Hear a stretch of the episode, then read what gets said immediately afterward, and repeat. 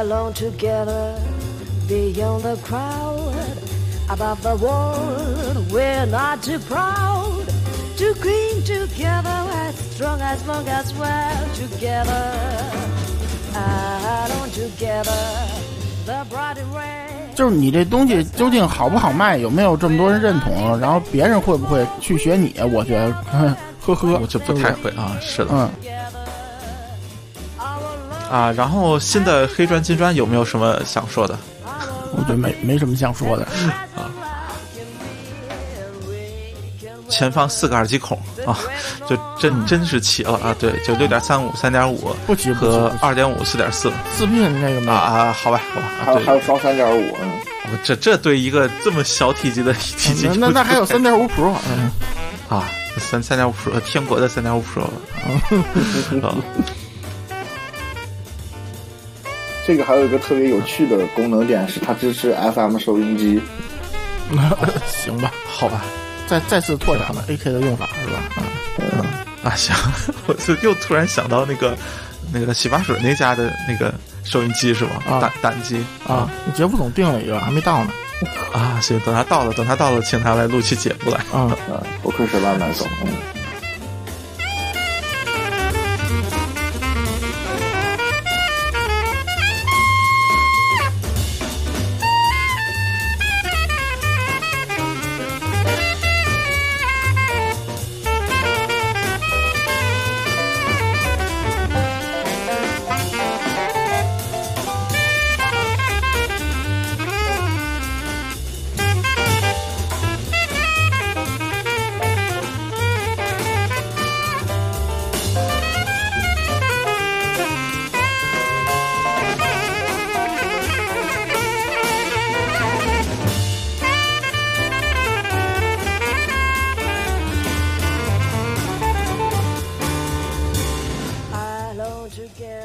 欢迎大家收听新一期的《声波飞行员》新闻节目。这一次也是怎么说，就着一个比较重磅的新闻，所以大家就聚在一起，大家一起来聊一聊最近的啊，应该说过年期间并没有很多的新闻啊。我是包雪龙，啊，我是微婉，啊，我是 KT。Welcome to Arctic Talk。啊，好，那那你后面自己补，自己这期联动是吗？没有，就是给那谁那个幕后剪一个版本，然后我剪一个版本。啊啊，OK。不，你是直接剪了片头版本，还是剪一个完整版？呃，剪一个完整版，就是我我这边自己剪一个版本。啊，行吧，啊。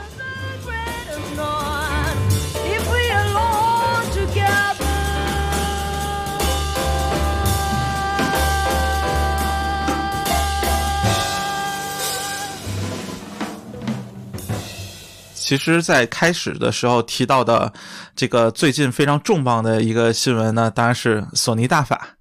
呃，最近召开了，其实算是两场发布会前后。呃，第一场是那个它的纯音系列的新的金砖和黑砖，就是 WM 一 A 和一 Z 的 M 二版本。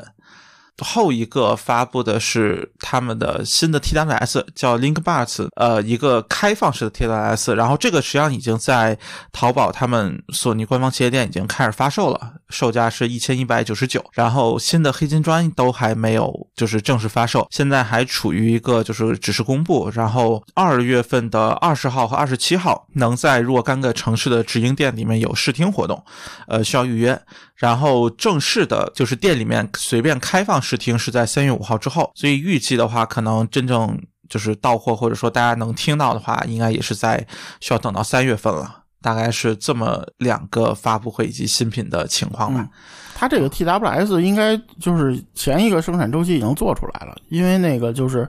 伴随着它发布会当天。就是发布会一过，马上就有那个 KOL 发了那些评测视频什么的，就是肯定已经事先准备好了。啊，对，那个就相当于只是一个解禁的过程嘛。对对对对，嗯，这个 TWS 就是一开始比较吸引人的地方是在于它采取了一个。真全开放式的设计，就是平常我们说那个叫什么，就入耳或者耳道那个部分吧。就是如果把它当做一个平头在，就中间完全是中空的，就是做了一个非常完美的通透模式的感觉。呃，其实它本身在其他方面没有什么特别多可说的，可能让人比较意外的是，它用了自家的那个芯片，但是并没有提到有任何降噪或者其他的功能，并且也不支持 LDAC。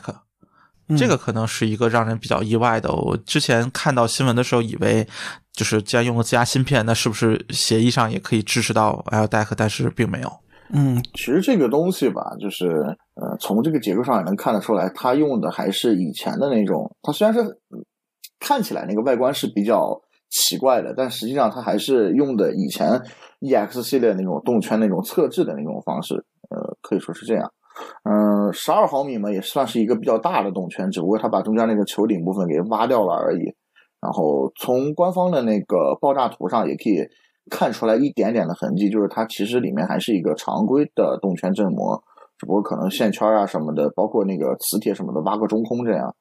然后这个东西它只支持到 AAC 嘛，所以说，而且通过它的这个型号也可以看出来 WF 杠 L 九百，那么这个九百的话。呃，肯定跟一千 X 它不能比嘛。目前来说，呃，LDAC 这些东西它还没有往一千以下的这些型号放，所以说还是相对来说来说还可以理解吧。就有一个非常让人注意到的是，就是我当时呃看了发布会的时候写了一个回答，然后底下有评论说，就是 LTT 他们出了一个视频，就是可以说是跟发布会同一个时间出，就像刚才包总说的那样，就是解禁嘛。那么当他他不是在主频道发的。然后我看见的时候，它里面有一句话，就是说这个声音是能够，呃，原话是 “tripping me the crap out”，啊，就是到底是是是真是假呢？这个，呃，没人听得到，咱也就不猜测。但是，呃，目前来说的话，可能啊，就是，呃，可能会在，呃，接下来较短的一定时间内，有可能我会听得到。那么到时候的话，看看这个声音到底是怎样的。嗯。就是从结构来说，呃，它这个所谓环形振膜嘛，就是肯定能响是没有问题的啊。就是那个你你不 是这要求不能这么不是不是，就是就之前有人跟我说这个结构问题，我说我说你去找一螺，你找一东西把中间抠了，你敲敲看能不能响，它肯定能响，对吧？就最简单一个道理，圆形的三角铁嘛。对对，但但是就是说这么一个结构，最大的问题是它的高频和低频的响应都是受限制的啊。高频就很简单了，它中间这块没有嘛，就是低频是因为它这个圆，呃，没有中间这个，它变成一个环之后，它这个应力结构就改变了，它也你必须让它比较紧绷一点，这样的话，呃，低频是受限的，因为你要让它低频随便响的话，它这个东西就会有一个特别大的自扰动，就是不规则运动，相当于，所以就是说，呃，我预期啊，它的声音会比较看重中频段，就比较这块比较凝聚一些，啊。就其实应该说，就包括从结构上来说，可能确实和平头塞的，呃，甚至可能是就低频更少的那些平头塞，对，会会更加接近一些。就是那种佩戴不好的那种平头塞，然后你把那个什么海绵套什么的都别取。其其实就是之前有人说特别脑洞大开，我一点都没觉得。就是第一，首先环形振膜，索尼都不是第一次用了，对吧？就是它的那个 ZER 里不知道。嗯，以前就发售的时候有没有人注意看？其实它是一个内圈一个镀铝的一个球顶吧，相当于外圈那个大振膜就是一个环形的，就是两块。嗯，对，它像其实它很多嗯，不管是大耳还好，就是还有像呃，它里面可以看到它里面球顶和呃周围的那个旋边那一块，它镀的都是不同的金属。那本质上其实它就是两块嘛，它就是两块然后复合起来。因为它还有除了那个环的单元。侧贴着还有一个就是撑的那部分，应该装电池、收发器什么的，对吧？收发芯片。我其实当时想，我想的是这里头要再有个骨传导单元。哎，对对对，对对对，是的，并且我觉得骨传导现在我至少我不知道有任何 TWS 这种形态的，基本上都还是项圈式的嘛。所以觉得如果有一个骨传导，所以能做一个出来还挺有意思的，但是很遗憾。而且他说是反馈了那个 V 一的技术嘛，啊，如果你要真 V 一的技术，其实是应该这么个环儿，然后里头再有一个骨传导，传导这个低频，对吧？对，嗯，其实做个分频器，应该是这样，可能会更那什么一点，比较可惜。或者说啊，说做更极端一点，就是你你看起来是个圈儿，实际它中间是一块有机玻璃，然后通上还能发不同颜色的光，啊，这种也可以啊。啊，雷雷雷蛇直呼内行啊！这个骨传导，其实我觉得索尼即使用的话，它可能更多就是用在比如说麦克风啊那些的。如果我没有记错的话，它在宣传那个呃 WF 杠一千啊 XM 四的时候，是就三代降噪豆的时候，好像宣传过有一个，就它那个通话技术里面就有个什么类似于骨传导的技术，嗯可能对会那样的对那样的一个存在。因为因为你看这个东西，其实你你装在里面，它一点都不突出，就几乎是嵌在这个耳廓里头了，对吧？对对对，所以所以说，它其实麦克风，我相信拾音应该是不太好的啊。哎，不不不，这个恰恰相反，至少呃，或者说至少从现嗯在已经爆料出来的来看，它可能最大的长处就是麦克风拾音，就是在这方面做了非常多的强化，让它呃就变得非常商务，就是呃嗯叫什么这种麦克风或者通话质量非常的好。不是我我的意思是说，就是说啊从结构上来说，啊，对，就啊包总说这我也看到，就从结构上来说，它其实先天对拾音是很不利的，对吧？但但是他在这方面就做了很多努力，所以可能确实是一个比较定向强化的产品。所以就是说，其实可能用骨传导是个一举两得、很简单的方法，是，哎，就是我觉得它其实有可能会有骨传导麦克风，如果是这个结哦构，但是相当于没有用骨传导的呃单元去，对没有就是就是发发声声单元对就是想了想，还是麦克风更重要，是吧？啊是，嗯，然后这个反正就觉得是比较有意思吧，就是。一方面是它本身定位，包括定价，其实如果你真放到索尼的产品序列里面看，并不算一个很高的东西。次旗舰级别，嗯，啊、并且其实它的创新性，我觉得可能主要还是在设计层面比较新颖，呃，但是索尼好像还觉得它是个挺挺重要或者挺有，那是是挺有创新意义的东西人家觉得对这个特别很有革新性，然后呃放着一些什么自己啊这引以为傲的产品，什么 TPS L 二啊放那儿啊，跟什么呃一二四二那个平头耳塞放一块儿，跟 R 十放一块儿，跟那个他说是第一个数字降噪的耳机，说是。他们搞的啊，具体是不是这个我我也没有考究，说是那个呃 MDR NC 十也放在那儿。啊。啊，这这些牛逼的东西都放在一起，哎说，然后哎旁边呃啪一个大图就是一个这个 L 九百、我说嗯呃嗯那你别说，这这可能是这一排里面最便宜的了。啊，就就不是，它东西确实很创新，但是说呃，对，就是你这东西究竟好不好卖，有没有这么多人认同，然后别人会不会去学你？我觉得，呵呵，我就不太会啊。是的，嗯。啊，就是我觉得他能应对的，可能就是像上班儿，就室内，你可能就就是就是音乐是个 BGM 嘛，就是就是就我我当时的感觉是他特别适合滴滴司机。啊，对对对，或者开车这种啊，嗯对对对，或者什么健身房这种的，我觉得，对吧？就是你要能稍微听到一点声音嘛，你不能闷闷头干嘛，是吧？是撸铁不能被铁砸死嘛，是吧？我有个问题啊，就是他那个、嗯我没有看到他那个视频上面，就是那个那个环儿，它、嗯我看到它那个不是类似于有那种透明的那种材质吗？它里面真的能发光吗？不能吧？不能，我我只是说，哦我我也是说，我啊我我只是说，它其实创新没到那么惊世骇俗的程度。我是说，假如说你看着是个环儿，其实它里头是一是块玻璃，然后它还能发光什么的，这种我想，我觉得其实如果能发光的话，那个那个魅呃魅族的那个 Halo 就可以直接用过来啊，这是一个同类嗯产品。啊，哎，不过其实内侧如果有一点淡淡的光，其实应该会挺帅的。对对，我觉得是嘛，就是说，我觉得它这个理念创新其实没有到特别啊，惊世骇俗这种程度，啊，只是看起来有点奇怪。嗯，是，所以这个还是等可能到时候上市了怎么样，再就是试过之后再看吧，就看有没有出乎意料的好用的地方。因为现在其实凭空想好像对对，呃，就和 AirPods 三这种，就是我们所说的非入耳式的这种平头塞结构 TWS，在使用场景上好像看不出有任何实质上的区别。然后这种开放式的结构看起来好像也没有，就是就是很难想象它会带来什么巨大的不同。对，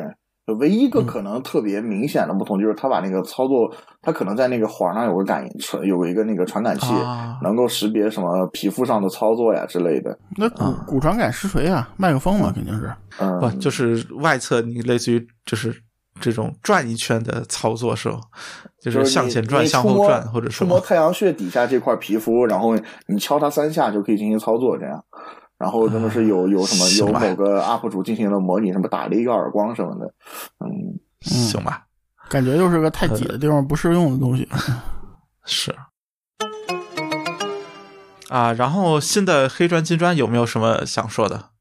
我觉得没没什么想说的。呃，就想吐槽一下那个机内线啊，我真的，我他现在不是把那个 ZX 一、ZX 二、ZX 一百那个屁股移到脑门上了吗？我现在就想嘛，那个哦别打开以后发现，那除了那那块儿为什么要凸起呢？就除了那个呃硕大的电容以外，然后发现里头那硕大的机内线是吧？那个嗯呃里头全都是那个金宝的机内线，特别粗，然后占着地方了，把那个脑门给撅起来了。那我觉得就是太恶心了，这个设计就。啊，这这就我觉得机机内炫云机宝应该是之前进的货还没卖完，得赶紧处理了。啊，于是捆得更粗一点儿是吧？然后就赶紧粗处理完结束了。啊对，然后放到想了想，单独卖卖不出去，那就只好捆绑销售，直接做里面两股不够。四股，对，但是但是有你有没有发现，就是这所谓二代，除了那个那个那个 bigger 之外，就是就是更大之外，你没看到有任何卖点，啊，就是说就就这俩啊，我觉得安卓不也一直都有吗？就就新的呃呃对，但是就说它的上一代呃金黑砖还不是安卓系统，还是他们家自己的系统嘛。对呀、所以但但是它从 A 三五、A 四五、A 五五到 A A 幺零五，哎，是吧？就就对也105就已经做了四代安卓了，实际上。啊、对，所以其实现在来看，像 Z 五零五吧，Z ZX 五零五，其实也是安卓嘛，就已经很它很成熟了，可能直接移过去就可以，我觉得。对，所以这个感觉就是一个非常常规的，就是更新换代，就是实在没有高端拿来骗钱了。我觉得要做一个东西出来，先先更新一下，要不然时间太久了，大家期待更高，可能 就就更那什么。对，然后现在其实我觉得唯一亮点就是就是续航时间还比较比较好，嗯啊，那毕竟是 S Master 嘛，嗯嗯，就就推力其实各个方面几乎都没有什么变化吧。然后加上本身体积大了，其实没有差，但是我感觉电池也是不是会就大一些，所以对，它电池肯定会大，因为它嗯首先装安卓就有这个问题嘛，它系统关不死，嗯对正常的就是掉电会比较快，续航会嗯受比较大影响。对，反正我就等一个拆机啊，别打开以后发现那个主控跟 A 幺零五是一样的，我觉得这个有很大可能性。我觉得我觉得可能性很大。不是吧？哎，我印象中不，我印象中已经有那什么了，就是有情报出来。我印象中是个，就是上一代不是那个相机的 SOC 吗？嗯好，家伙，这一代也是一个是一个比较特殊的 SOC，就是我要么是用在相机，我不知道是有没有用在相机上，但其实是一个非常不常见的东西，就是不是手机上见到过的东西、嗯，S 但型号。但但是啊要说一下，A 幺零五和 ZX 五零五，它屏幕虽然很小，但是它它这个安卓系统的那个那个稳定性、流畅性，其实还还是比绝大部分国专要好的。嗯，就我呃，测试流畅性现在不能说，但是稳定性确实不错啊。同时代吧，按照同时代来说吧，我用它播过，就是装暴风影音播过幺零八零 P，一点都不卡。啊，就就因为现在就是，尤其是用了什么六六零是吧？就是骁龙，嗯，对就是新的国专，尤其高端国专，整体我觉得速度跟手程度确实要更好一些。因为我我这次回家就是回北京的时候，把我 那个呃限限量版幺零五翻出来了，然后我又重新把玩了一下，发现啊，就是就是其实还是比较跟手，但是呃，在很多需要读取或者需要那什么的速速度上，还是明显会觉得有慢，就没有点开立刻就能打开这种状态啊，对对对，那个啊应该是它存储介质的和运行内存的问题，我觉得，嗯，对文件系统有点问题了。，啊对对对对对，就是就是本身效率上还是差一点，但是我觉得稳定性上确实不错，并且就整体这种一致一致性很好，没有说有的时候你点开很快，有的时候你点半天没反应这种，它好像确实没有这种情况。啊，行吧，那那黑金砖就这样，然后就还是得说，就这次继续的，其实当初黑砖和金砖就是第一代发布的时候就已经开始疯狂的介绍里面各种堆料啊，就是各种补品啊，就是这种性质的东西。然后这一次延续了上一次的风格啊，挺好的。嗯，更是更甚，真的是更甚是。嗯，因为更大了嘛，是不是？肯定料多了嘛。对吧？嗯，对，然后索尼其实，呃，其实还有一些东西，就是像比如说那个 x B 九幺零 N，嗯，这个其实应该说还更早一些发布的，但是我看也是二月份，好像国行可能要晚一些呃，吧。它其实去年年底就有国行货了哦，哎，嗯这么早吗？啊对对日日本大概是九十月份的时候上市的吧？当时我还跟哦 KT 总讨论过，对吧？对，双十一前后讨论的，我记得双十一之前了，应该可能十月份日本就上市了哦，。那那应该是我记错时间，OK，啊，没有没有，他嗯，它嗯国内好像没怎么宣传，就是对，嗯，同样都是九系的，为什么 L 九百这么重要啊？真是的，哎呦，啊、因为这个其实我当时看到以为是一个就是 H 九幺零 N 的平行 x B 版本嘛，然后然后简单看了一下，发现它是四十毫米单元，所以猜测是不是声音或者其他一些表现上会更加优秀一点。然后九幺零 H 九幺零 N 是他们相当主推的一个型号，我不知道为什么啊，黑尔系列毕竟可能还是面对的消费群体，就是就是我在实体店那个东方新天地那个去看的时候，哇，就九幺零 N 摆出来一一圈儿就是呃还是一排，就是就好几个啊，对，然后还有那个鬼灭版本的。啊，我有鬼灭版本的，啊，是，然后那个纯音系列就已经被丢到一个很很幽暗的角落啊里面去了。是是这样是这样。叉 B 这个我简单给大家介绍一下，就是最早的一款，其实是比这俩号大，这是 x B 九五零 N，对吧？KT 总也用过是吧？对那个时代是 XB 四五零、六五零和九五950零，对三个。但是九五零最早也是有不带 N 的，对吧？我记得。呃九五零 AP 九五吧零 AP AP 之后有、呃 BT BT 之后有 B 一和 N 一、对一和 N，对吧？然后这个九五零它其实装也是四十毫米振膜，它还装了那个斐波拉契那个那个音山里边，对吧？嗯。就是就就是 E A 里头才有的那个啊，啊。呃 EAM 二里，嗯，对对，就那就那个音山，然后它其实有点半包耳，就不是特别大，就是可能你耳朵大的人有点半包耳那种，呃，也不支持 L DAC，然后是单模降噪的这么一个产品，APTX 还是支持，但是也算叉 B 系列的旗舰级产品，对吧？嗯，然后，然后这个之后，它出的是叉 B 九百 N，然后九百 N 的那个框架和那个叉 M 三是完全一样的，除了配色，就是换了两个更加那啥点儿的色儿，对对，除了配色都是一样的，因为它那个黑，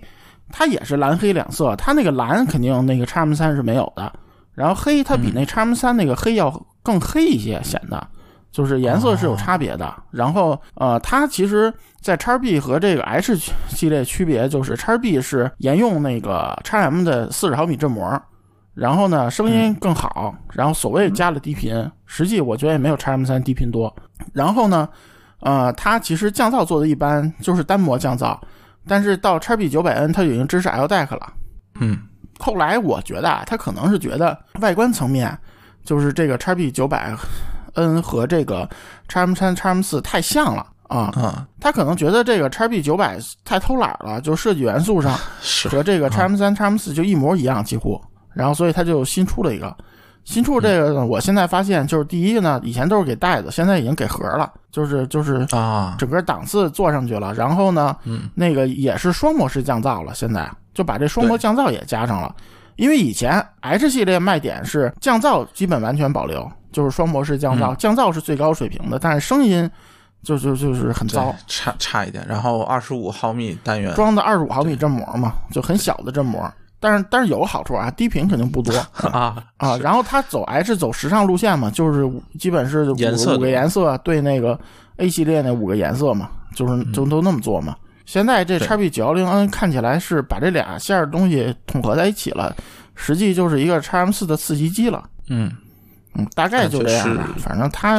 反正这些东西国内都没人买。啊，也是。嗯其实想一想，它就我至少看起来，它的佩戴应该是要比 x M 四要要好一些，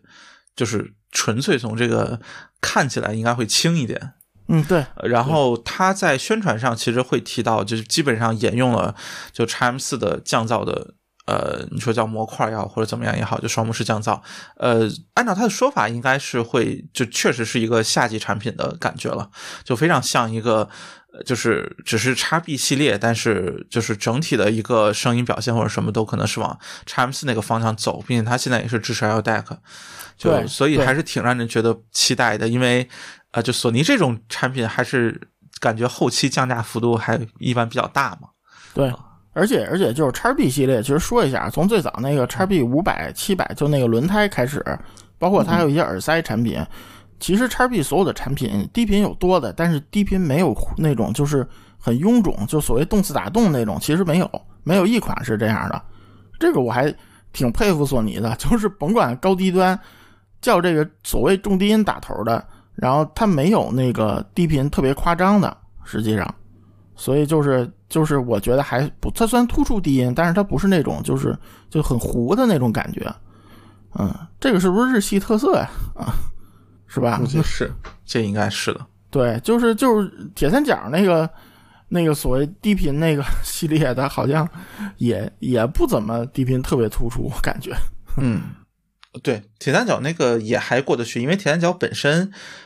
叫什么，整体其实低频偏少嘛，所以它加了一点之后，其实大家也觉得就是还好的程度，没有到呃老 Beats 那么夸张的。状态啊，对对对，是这 b 斯挖了一坑啊，嗯，但是后边会说，嗯，这就说到一点，就是那个之前的 XB 系列，它都会呃特别明显的标注自己是 X Extra Base 的血统，就是呃不是说最早的那个轮胎啊，就是现在就是介于呃就就 XB 四五零六五零九五零那一代吧，它会特别注重自己啊，我就是 Extra Base，然后但是而且它会加一个那个。呃，有一个额外的增强低频的那样的一个按钮，就一下子就轰起来了。但不开那个，其实声音都还好。但是像到了 XB 九幺零的话，我就已经看不到这个按钮了。它在确实就是在削弱自己 XB 系列这个属性，而是定位成一个小一千 X 这样。对对对，九五零有个低频按键，那个反正你不开，它声音其实挺正常的，就对不对？嗯。其实这个之前春节节目我像有提到过，就是索尼又出了一个 I，就是呃二月份公布的 S R S R A 三千和 R A 五千，嗯，就是 R A 五千就是那个长得很像剃须刀，上面三个刀头的那个啊，对，那个蓝牙耳音箱，呃，这两个都是蓝牙音箱了。然后二四九九和四四九九，价格的话，呃，我觉得在索尼的这个序列里面其实也不算，或者对于索尼这产品来说也不算很贵，嗯，数越大刀头越多，嗯。啊，对，就 R A 五千至少看起来应该还是一个非常，呃，就是怎么说高端的产品。然后四千五的价格，我觉得也还好，并且这是标价嘛，就是未来还是有降价空间的。嗯，索尼的标价大家都懂是吧？嗯，是，呃，然后并且我觉得这个东西可能主要的问题是，就摆家里很难和装修风格协协调起来，就看着非常的。呃，就奇怪啊，对，嗨，这么个感觉。索尼这东西你都懂的，是吧？嗯，就就不像什么，就你看那个 PS 五什么那个设计元素，就反正也挺奇怪的。是，哎，对，其实像那个什么精雅音管，是是叫这个吧？啊，对。呃，那个其实我觉得还是挺，就是摆在很多家家里面桌子上应该都挺协调的。嗯，就不会像这个这么突兀啊！但是我我其实挺挺期待能去听一下这个，很好奇它这种就是如果真的是在一个空间，比如说相对中间的位置，那么整体听起来会不会比较就能保证一个比较好的听感之类的？对啊，挺有意思的。这儿就可以 call back 一下刚才说到那个春节节目嘛，然后咱们在说 R A 五千的时候，可以看到亚马逊上的介绍说是什么蓝牙四点几啊，什么支持 P S V 啊这些的，然后在国内的那个宣传中全部都取消了这些宣传图样，然后蓝牙也压根没有提到是什么版本，只写了使用蓝牙基础配对，嗯啊，挺好，挺好。啊，然后这个是我那什么，就是 E 呃 E L F 杠 S 二一，叫做空间现实显示屏。我把这个提出来，完全是因为我在就是东方新天地看到了这个东西，然后我觉得确实挺有趣的，然后就就提一句，因为应该也是挺新的东西的，就是大概我感觉是一个可能应该有多大，就是应该九九寸左右，就是和一个可能 iPad。就是大小差不多的一个显示的面积，然后它里面的内容肯定是经过专门的编排的，就不可能是你什么内容都有那样的显示效果。然后它是一个呃有点难以形容，就是老式的打字机，就是呃是一个斜斜坡那么一个感觉。然后你从一个特定的角度看它，你的感觉确实是它里面就是这个纵深感非常的好啊。但是就说，反正现在肯定还没有任何实用性或者就是实际的意义，只是说我觉得索尼偶尔还是能做出来一些让人觉得非常惊讶的东西吧。啊，这这个东西，我觉得实物的观感让人觉得非常的厉害。就这种立体感，其实比呃之前很多所谓的裸眼三 D，我觉得都明显要更加的自然。当然，可能因为它是有实际的那么大的一个纵深，就是它那个显示器的厚度其实很夸张，就可能确实是有那么一个纵深表现出来的。呃，反正就提一句，就东方新天地有那个实物，所以感兴趣的可以就是自己去看一眼，也就是就反正提一句啊。大概是这样，一般人买不起是吧？嗯啊，五万块钱好像也不不零售，就是呃，只卖给就是商用或者有一些就是啊特殊的那什么，就需要类似于和他们商量，然后人家同意了才会卖给你，不是一个直接说那啥，就我土豪我直接拍钱就能买的东西啊。嗯，哎，我为什么不买一个 Z 九 J，然后再买一套更好的系统呢？哎，呃，不，这就是那什么嘛，就是确实是个很。特别的东西，只能说啊，是啊，然后我们过渡到下一个品牌啊，当然，其实这个品牌啊就是 A K 啦。然后 A K 其实不算是很新的东西，就是其实公布也蛮久了。C A 一千就是它的一个桌面解码耳放一体机，其实发售应该也有一段时间了。呃，然后新出的。就是其实也公布挺久了，就是那个 B 一百，一个造型还挺酷的蓝牙音箱，呃，但是那个应该是刚刚发售，就是之前应该都是预定或者什么阶段，我然后现在应该是正式发售了，然后这两个东西其实都，呃。有点奇怪吧，就是其实都不算它主系列的当中了，都算它那个 A C R O 那个系列里面。嗯，它是它是这样，就是这 A C R O 这个系列刚停产两个东西，一个是相当于一个大底座，就是就是把那个机器当数字转盘，然后它前面有那个什么二点五、四点四什么那个各种耳机孔，六点三五的，然后后边还有那个喇叭的那个就功放那个接线柱是什么一千吧，具体型号我忘了。然后那个呢还有一对配套的箱子。就是啊，就是无源音箱是专门接那个的，等于这两个东西停了呢，它等于出了一个蓝牙音箱，又出了一个桌面一体机吧，就是相当于，嗯。嗯，对。然后桌面一体机这个设计非常有意思，就是呃，只看图的话，我觉得绝大多数人都会把它当做是一个底座加播放器的结构。对啊，那那个太像是一个就是底座加播放器，但实际上它是拆不下来的，很尴尬。对对对，它是上面嵌了一块就是可以抬起来的屏幕，啊，可可以翻转的屏幕，就是相当于那个索罗外上那屏幕可以往上拧，哎，就是可以对对对对对，可以把它抬起来到六十度，大概是这么一个角度。对，呃，然后其他的其实没有什么太多可说的吧，然后。呃，前前方四个耳机孔啊，就真真是齐了啊！对，就六点三五、三点五不齐和二点五、四点四四 pin 那个啊啊，好吧，好吧，还有还有双三点五，我这这对一个这么小体积的体积，那那还有三点五 Pro 啊，三三点五 Pro，天国的三点五 Pro 了啊 啊，然后它其实。呃，让人比较那什么是它的里面还是有电池的，就是尽管是一个大引号的桌面一体机，但其实是有电池，呃，十小时续航，二点五小时充满，呃，就都还算正常吧。就就现在这种东西，从索罗万开始，不是好多国内厂商也做嘛？对对对，就就好像都把电池留下了，就是你可以不用，但是好像这个必须得有，就。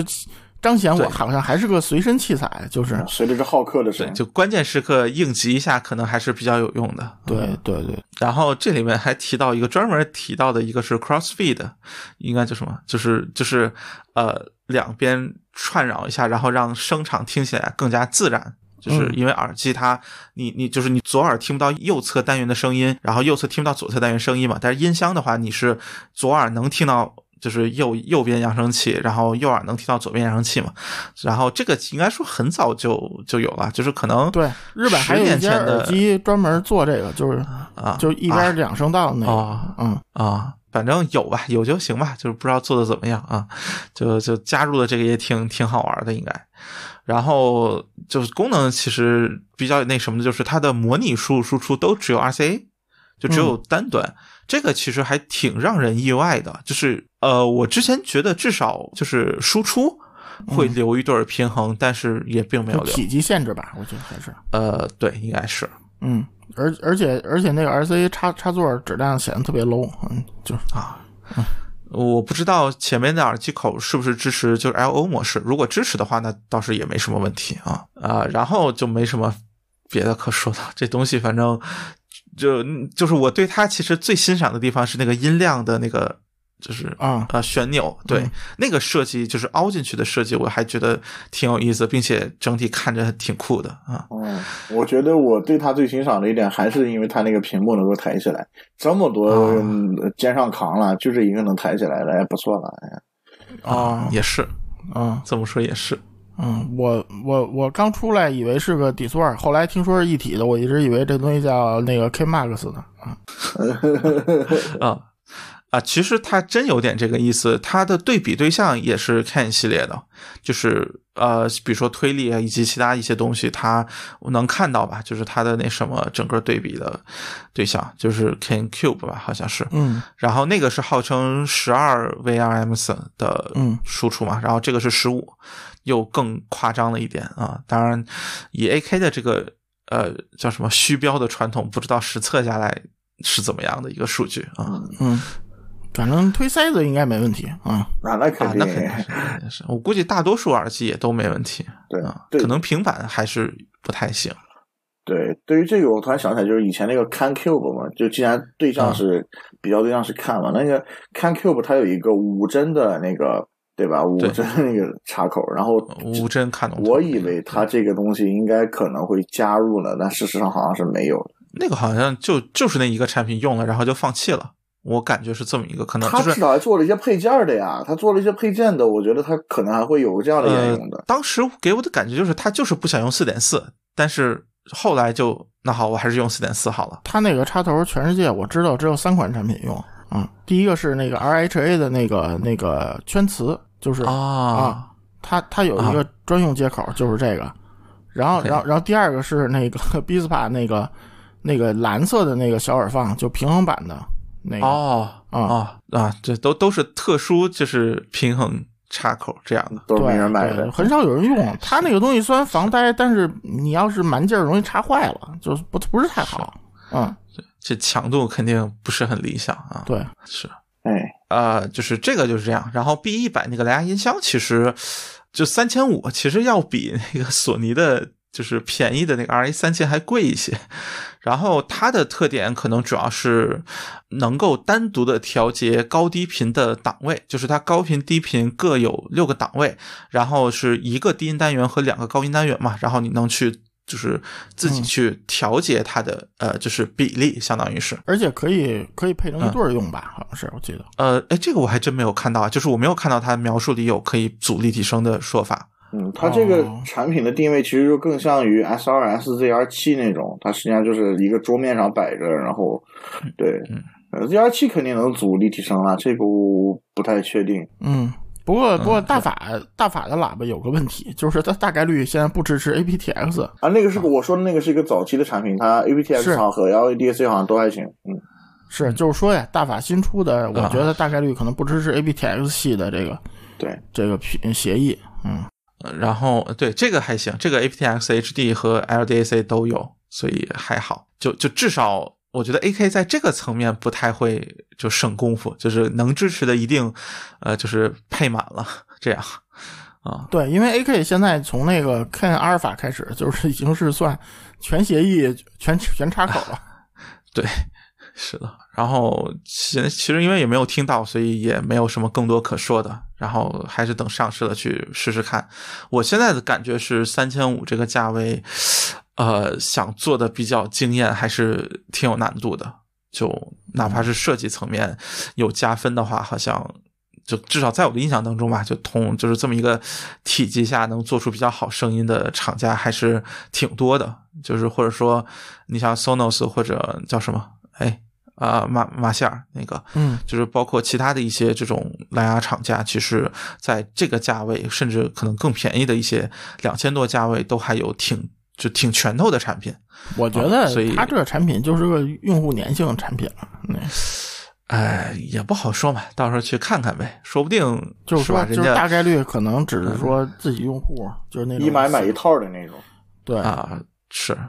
然后 CA 一千也有蓝牙输出，所以这两个确实能组一套。嗯，对呀、啊、是，哎，不过这个我至少我没有看到。如果后如果我说错了，欢迎在评论区指出来。就是这个，就是没有呃两个阻力提升这一点还挺挺那什么的。当然，我觉得它外观也不太适合阻力提升啊。但是对，就觉得这没有这一点还挺可惜的吧。一下儿啊，阻阻断了一些土豪一买买俩的这个冲动啊。嗯，如果你恰巧财力雄厚，就可以买一对儿，再来一对儿，组成立体声，是吧？这个还有一个特别有趣的功能点是，它支持 FM 收音机。行吧，好吧，啊再再次拓展了 AK 的用法是吧？嗯，嗯啊，行，我就又突然想到那个，哎，是是是谁家的那个洗发水那家的那个收音机是吗？啊胆胆机啊，杰夫总订了一个，还没到呢。啊，行，等他到了，等他到了，请他来录期节目来。嗯嗯，不愧是烂漫总。嗯，嗯，OK，然后这就是两个主要品牌吧，然后剩下还有一些觉得挺有意思的东西，就呃很简单吐槽一下，就是嗯阿斯翠最近公布了他们的万元赛啊，不是公布，不是公布，京东已经有货了。我今天特意看那就是那就算发售，那不啊呃，就国内可能比较比较动作比较快一点，就是就发售了啊，对对对，然后也确实是刚公布啊，啊，对，然后是那个叫菲尼克斯六，好像就是凤凰六，好像是，嗯。然后是一加一动圈加一动铁加四静电的方案啊，就就就反正我看到这个的时候，第一反应我这真省啊，真节约，不是我我看到我看到的时候，我以为他卖二九九九呢，结果看发现卖一万零一。一一万零一，对啊，啊，是，就就说真的，我完全不觉得它有可能比 EJ 零九好啊，但是哎，不不不不翠反正不挺有自信的不啊，我我觉得它先比 EJ 零七 M 好再说，因为因为因为人家是一加二加四，对不对？对对对，还少一动铁呢啊。哎，行吧，行吧，这这反正我觉得国国内厂商定价一向都非常有自信，这一点算是体会到了啊。对对，人人家人家阿斯翠虽然用星座，但用的都是冷门的南天青铜圣斗士那个。啊，嗯，会不会这个耳塞再重现一下那个包总当年的三字名场面呢？那个就让我们拭目以待啊。啊，就海海豚做的，嗯，嗯，但但是但是这个东西，就阿斯翠自从那个那次那个弄了那个弄了那个海豚座之后，就就再也不啊想试他家东西了，就是真的。啊，这这倒是真的啊。嗯，入门级倒还好吧，我觉得就出了那个 Vesna，、啊啊！我我现在真的很好奇，就是国内厂商取名是就是是怎么一个决策过程啊？嗯，就是是真的想一个意向，然后疯狂的去找，就是谷歌它的啊各种奇奇怪怪的说法里面有没有看起来还比较简单的，就这种就大家能记得住怎么拼的，还是怎么样的？就我总觉得挺挺神奇的啊。嗯，它之前有一个就是木头壳的，然后是两静电加移动圈儿，然后那么个东西，好像也五六千，就是还是老经典的那个单元的，反正特奇葩，也是二十四岁的。哦，然后我听过一次是，是是不是老凤凰座呀？对对对，老凤凰座。啊，然后我听过一次，就真是就是难以用人类语言形容的声音。嗯 呃行吧。啊，然后就还有一个，其其实我觉得这个也有点搞事儿的感觉啊，就是探知机啊，天使机密推出了那个 West 那个限量的台机，并且限的这次能看出来人家是真限量，好像是五十，就是相比别的啊，就是卖都不一定卖得出去的这个这个五十看起来还是。挺有诚意的，就起码是个真限量，但是呃我觉得也是也是一万多，然后一个呃三角形的，就是桌面一体机嗯啊、然后当然五十个，我觉得好像可能也有点难度，就是真想卖出去的话。然后这个其实让我联想到的是七彩虹那个难产的 Milestone，就是叫什么里程碑，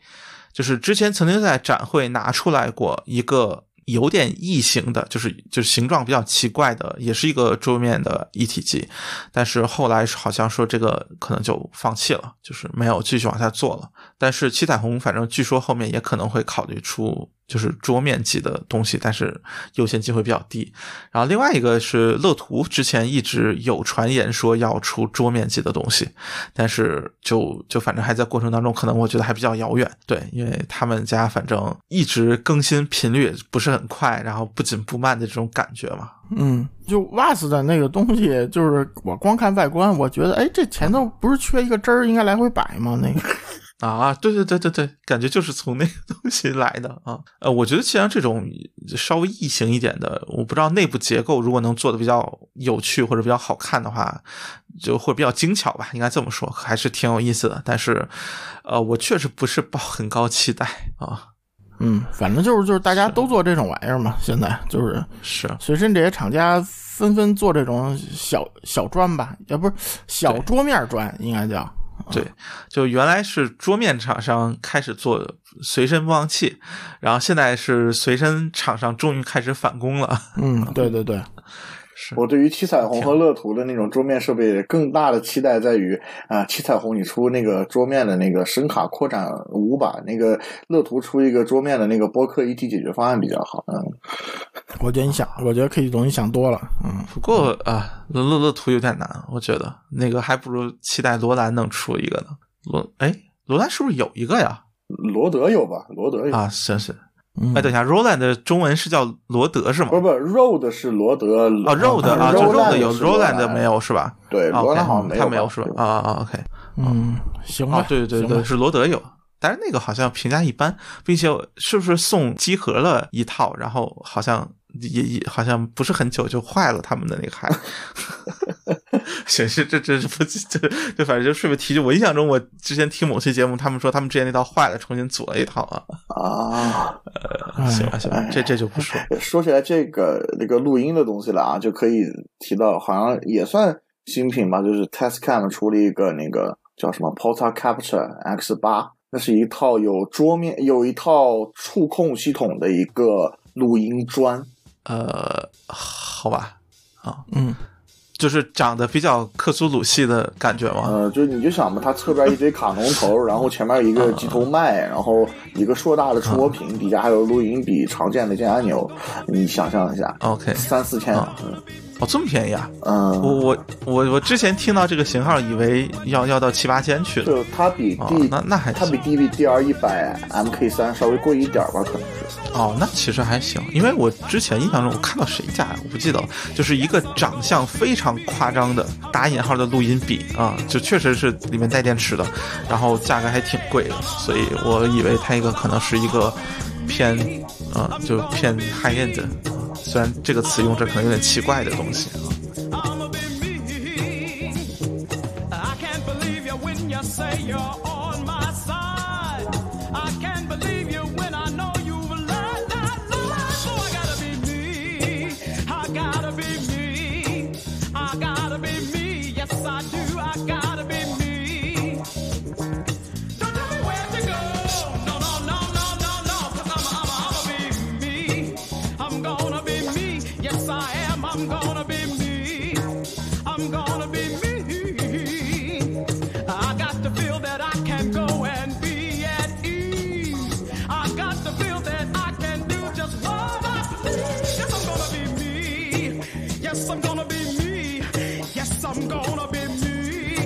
some gone.